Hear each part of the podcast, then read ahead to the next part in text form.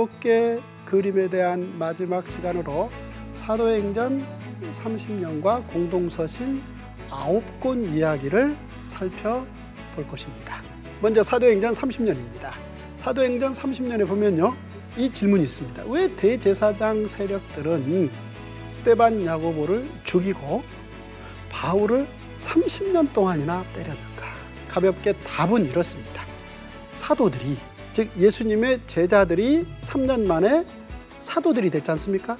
이 사도들이 대제사장들의 역할이 끝났다라고 30년 동안 끝까지 주장했기 때문에 바로 사도들과 대제사장의 대립은 30년 동안 쉬지 않았다라는 이야기입니다. 그러다가 분위기가 한번 바뀝니다. 무슨 얘기냐면 바로 공동서신 아홉 권으로 바뀌는데요. 질문이 이렇습니다. 왜 로마는 470명의 군인들까지 동원해서 바울을 경호해 주다가 바울을 죽였는가? 바로 로마 대화재 사건. 바로 그 사건으로 기독교를 지목했기 때문입니다. 이제 이들은 로마 제국의 핍박에 굴하지 말고 하나님 나라 이야기를 실현해 간다. 하나님 나라를 실현해 간다. 이런 격려와 부탁이 담겨 있는 이야기들이다. 이렇게 보시면 되겠습니다.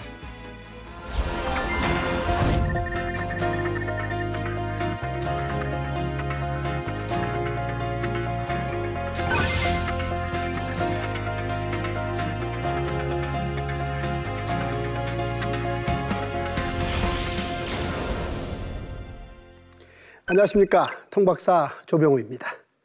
성경 안에 나라 들어있다. 바로 이 성경 안에 들어있는 나라 이야기를 지난 시간에 살펴보았습니다. 자, 그런데 성경 안에 또 마음 들어있다는 거죠. 사람의 마음, 하나님의 마음, 놀랍게도 성경 안에 충분히 마음 들어있다. 해서 이 시간에는 성경 안에 하나님의 마음 이야기를 어떻게 다섯 살 아이들에게 재미있게 건넬 것인가 라는 생각을 가지고 오늘과 다음 시간까지 포함해서 성경 안에 하나님의 마음 이야기를 하려고 합니다. 자, 어떻습니까? 우리 눈이 하는 일, 그리고 우리 코가 하는 일, 우리 귀가 하는 일이 있고, 우리 입도 하는 일이 있고, 손, 발이 하는 일이 있습니다.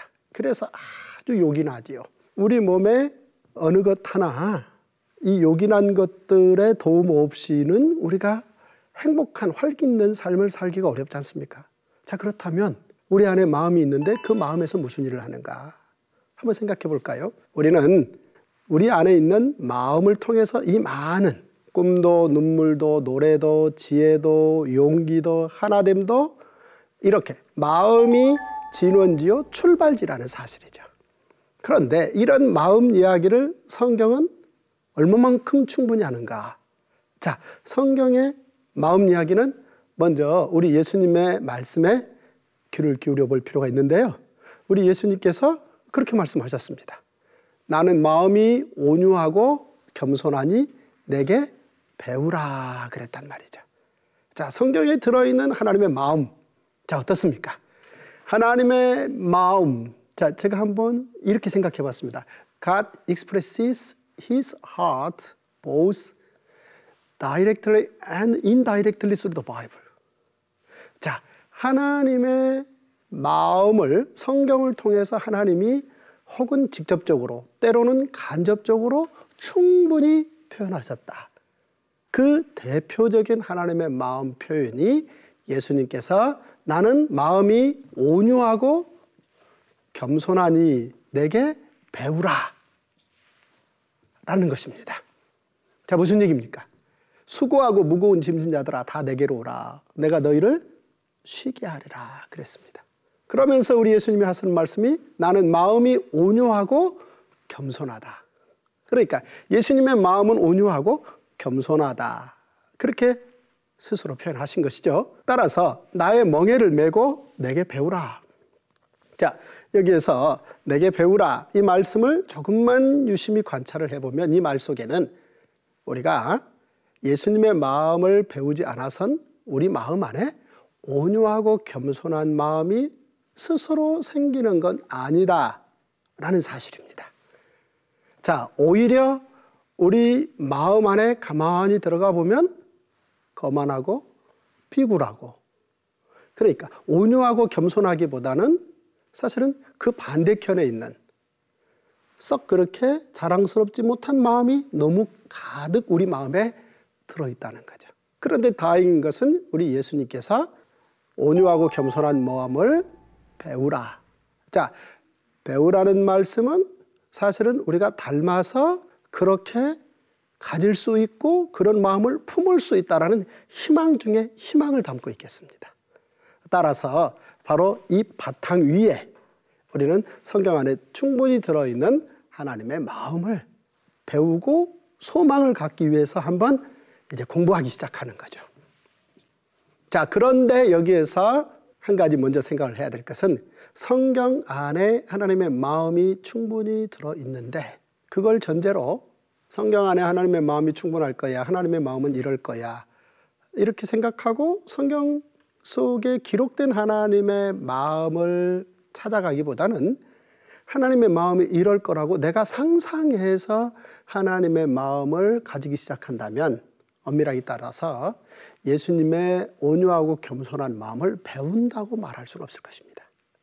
따라서 이제 우리는 성경에 기록된 하나님의 마음들, 직접적으로 기록되었던 혹은 간접적으로 기록되었던 그 기록된 이야기들을 통해서 하나님의 마음이 어떤지를 먼저 우리가 공부한다면 다섯 살 우리 자녀 아이들에게도 말해줄 수 있는 그 놀라운 참으로 마음을 공부하고 마음을 가르칠 수 있는 멋진 그리스도인의 삶이 될 것이라 소망해 봅니다. 자, 보십시오.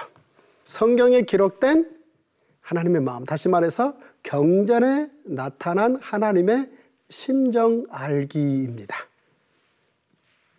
많습니다. 많은데요. 크게 보면은 구약의 한 10개의 이야기를 통한 하나님의 마음, 그리고 신약의 한 10개를 통한 하나님의 마음인데요.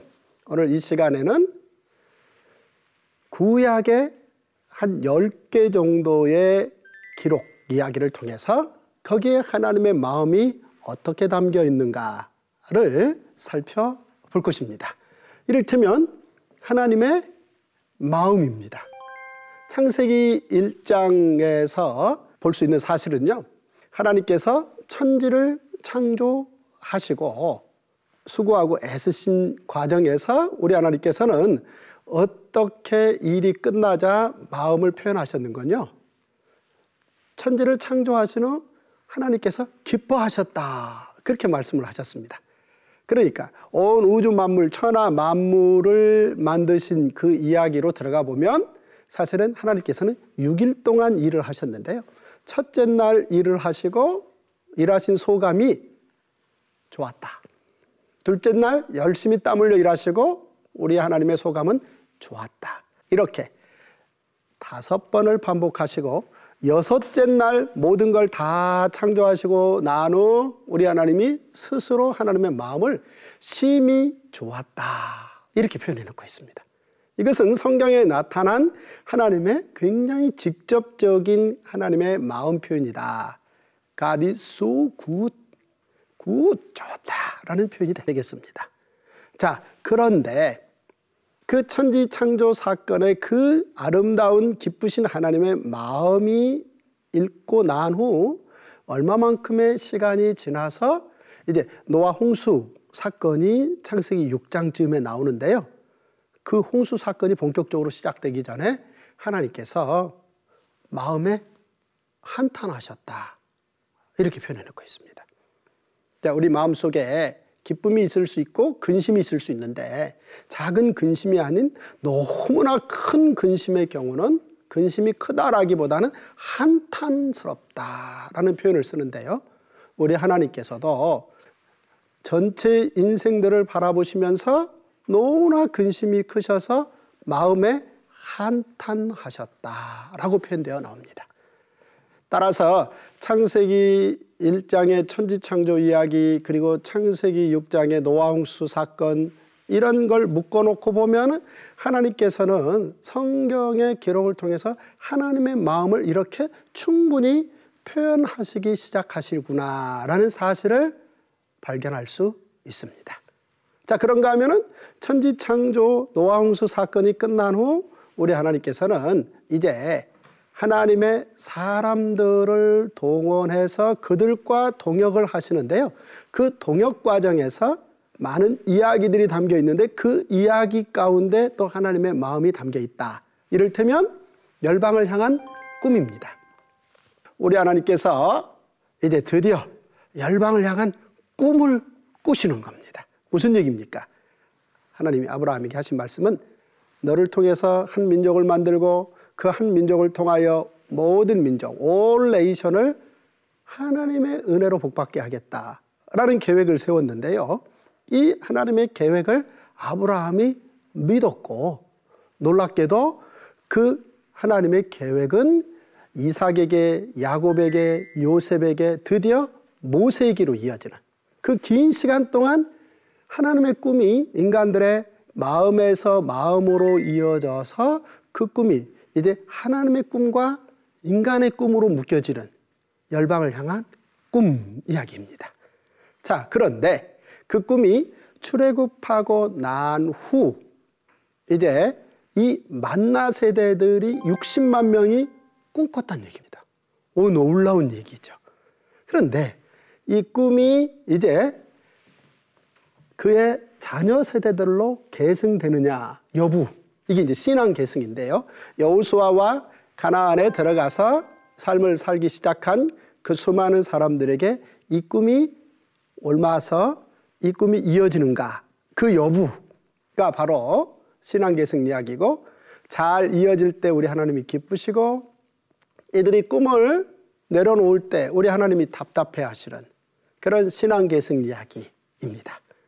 자, 그런데 놀랍게도 아브라함을 향해서 꾸셨던 그 꿈은 모세를 지나 다윗 때 와서 다윗이 가슴에 너무나 큰 꿈을 꾸고 천년의 소망을 담아내는 그래서 이제 다윗의 별명을 천년의 모범자 이렇게도 부를 수 있는데요. 왜냐하면 다윗은 그 자신의 삶 이전에 천년 전에 아브라함을 가슴에 담고 천년 후에 있을 우리 예수님의 사역까지 이어지는 그래서 다윗이 천년 모범이라는 별명을 가졌다라고 볼 수 있겠는데요.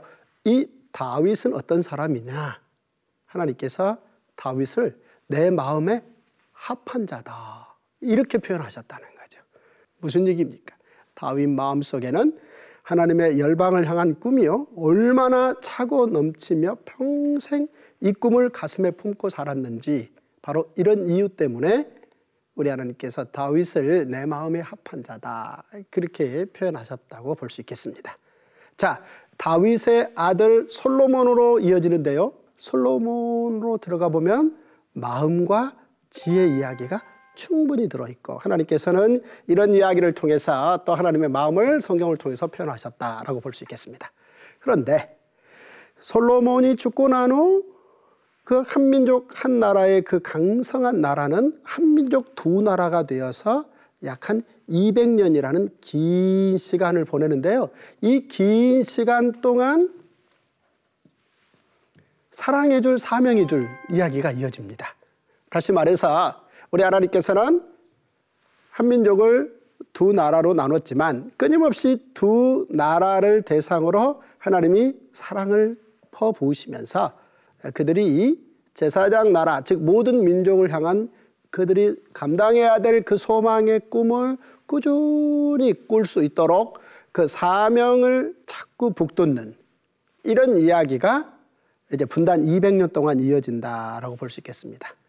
그런데 여기에 많은 성과가 있었지만 또 한편에서 보면 북이스라엘은 아쉽게도 200년 동안 그 하나님의 사랑은 받았으나 사명을 가슴에 마음에 품지 못함으로 말미암아 북이스라엘이 멸망하는. 자 북이스라엘의 멸망을 바라보면서도 남유다는 150년 동안 진실로 하나님의 그 꿈을 마음에 더 깊게 담지 못하는 아쉬움이 있었고 결국 예레미야 선지자 때 우리 하나님께서는 이제 남유다를 바벨론의 포로로 가게 하면서 그 상황 전체 사건을 지켜보며 예레미야가 절망의 삶의 자리에 서게 되는. 그럼에도 불구하고 예레미야는 사실은 절망 그 자체에 머물지 않고 자 희망의 디딤돌이라고 얘기를 하는. 자 사실 절망이라는 것도 마음에서 시작되는 것이며 희망도 다시 마음에서 시작되는 건데 이 절망이 크면 클수록 희망이 더 커질 수도 있겠죠. 해서 이 예레미야의 이야기는 남유다의 멸망 이야기와 묶이는데 그 이야기 가운데 오히려 징계 희망의 디딤돌이라고 품어내는 그 마음을 설명해 냈다는 것입니다. 이 부분은 이제 조금 지나고 제가 좀 더 자세하게 설명을 하겠습니다만 자 그러자 놀랍게도 에스겔이 예레미야의 절망 앞에 선 희망을 징계 희망의 디딤돌이라고 포로들과 함께 그걸 소화를 하는 이야기. 이게 포로 70년 이야기입니다. 드디어 70여 년의 그 긴 시간 동안 징계를 희망의 디딤돌로 받은 그 수많은 사람들이 그 시간을 마음으로 품어내자 결국 이제 70여 년이 지나고 예루살렘 성전을 재건하며 그 민족 공동체를 다시 제사장 나라의 꿈을 꾸는 희망의 공동체로 세워가는 재건 공동체 이야기.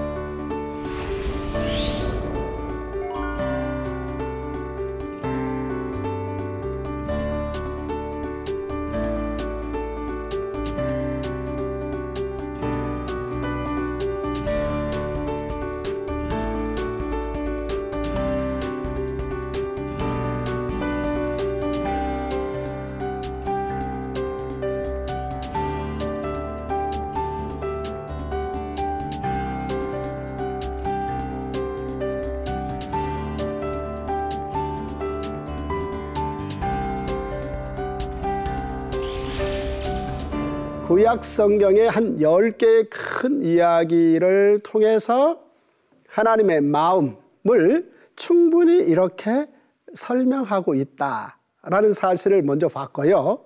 이제 구약 성경에서 이 큰 하나님의 마음 이야기를 두 가지만 뽑아서 구체적으로 그러면 어떻게 하나님의 마음이 또 잘 표현됐는가 한번 살펴보겠습니다.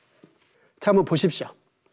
내 하나님 여호와께서 이 40년 동안에 내게 광야 길을 걷게 하신 것을 기억하라. 이는 너를 낮추시며 너를 시험하사 내 마음이 어떠한지 그 명령을 지키는지 지키지 않는지 알려 하심이라. 무슨 말씀입니까? 하나님께서 사람들의 마음을 알고 싶어 하신다. 알려 하십니다. 그러면서 이어가기를 너를 낮추시며 너를 줄이게 하시며 또 너도 알지 못하며 내 조상들도 알지 못하던 만나를 내게 먹이신 것은 사람이 떡으로만 사는 것이 아니요 여호와의 입에서 나오는 모든 말씀으로 사는 줄을 알게 하려 하심이라 그런 얘기인데요. 자 구체적으로 들어가서 살펴보면 무슨 얘기입니까? 모세가 그 수많은 사람들 앞에서 이렇게 이야기를 꺼냅니다. 지난 40년 동안 돌이켜 생각해 보자.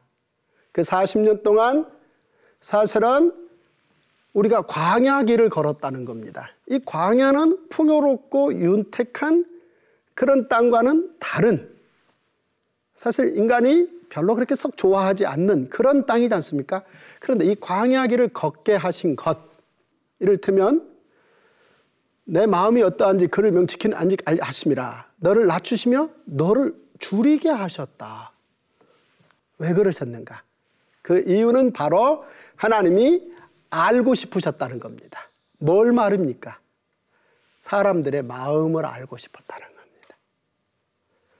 그들의 마음.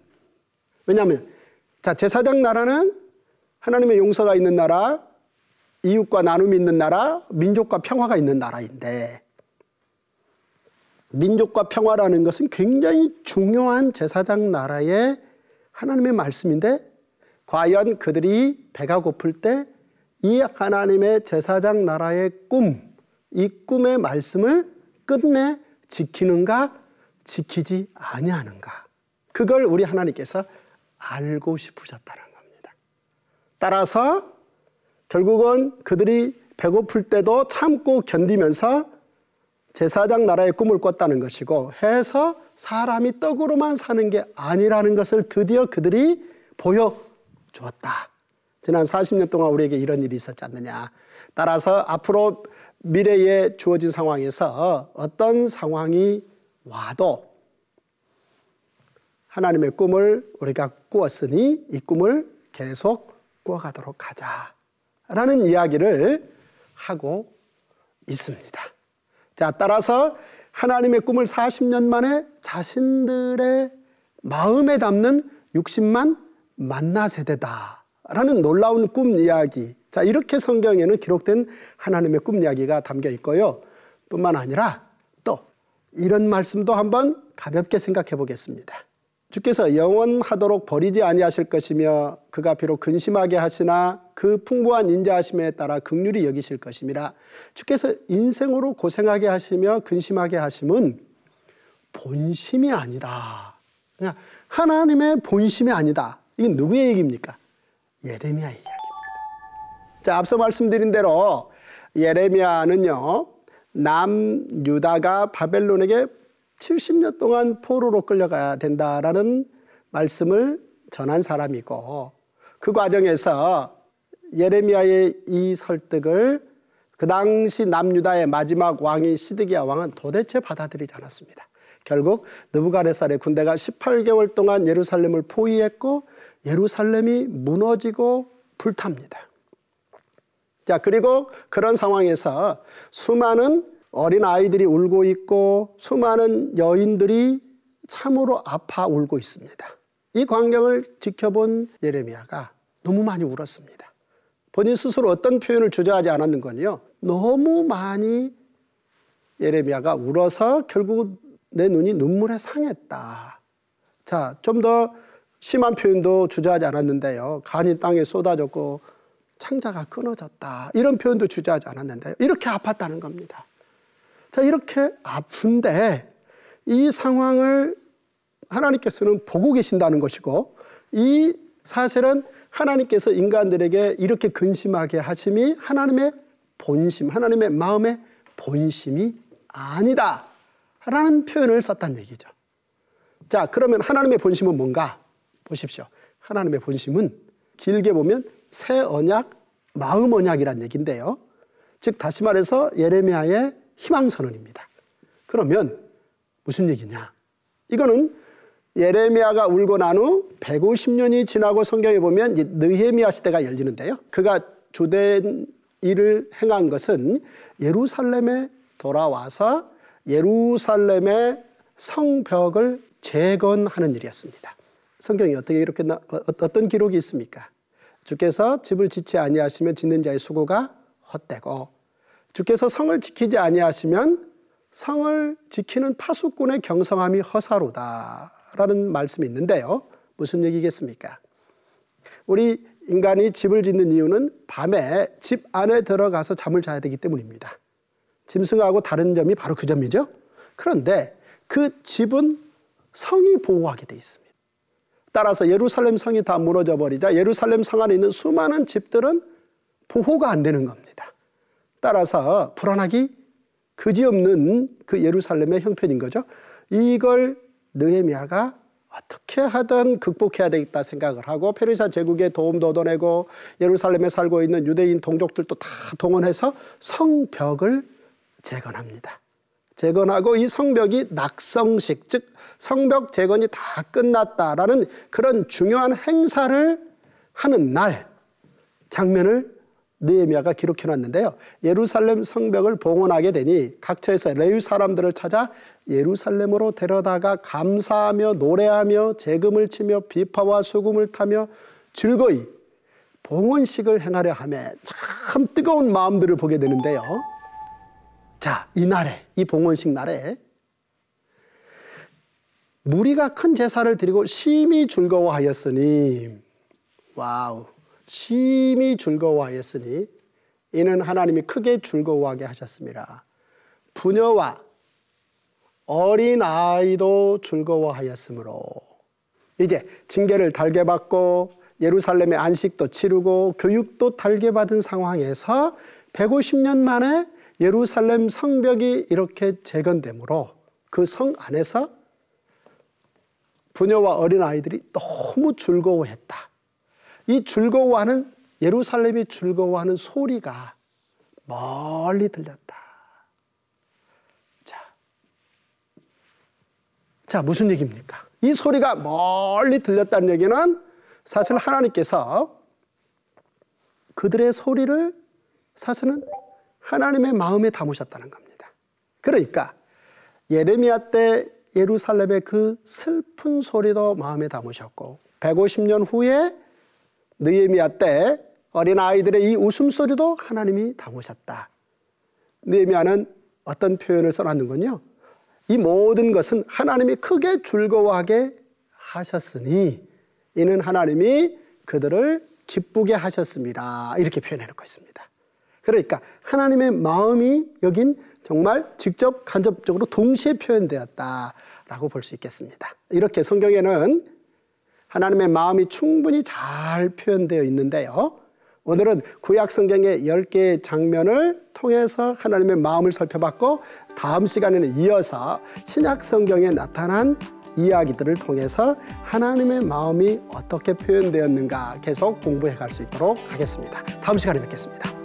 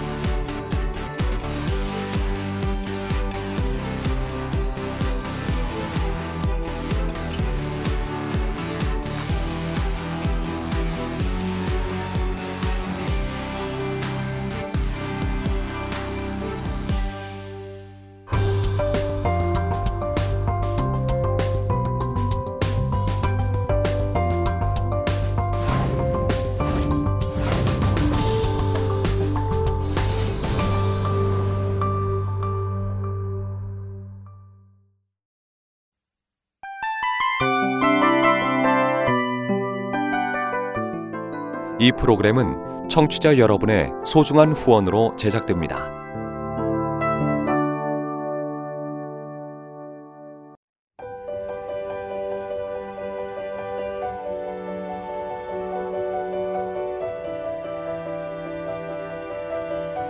세상에는 수많은 교회들이 있지만 더 깊이 있는 말씀 강해를 찾기 위해 크기로만 교회를 선정하지 않습니다. 보다 좋은 영적 콘텐츠를 더 많이 나누기 위해 방송비를 받지 않습니다. 1년 365일 복음만 전하고 싶어서 우리는 광고를 하지 않습니다. 온누리의 복음을 땅끝까지 CGN TV와 함께 땅끝 성교사가 되주세요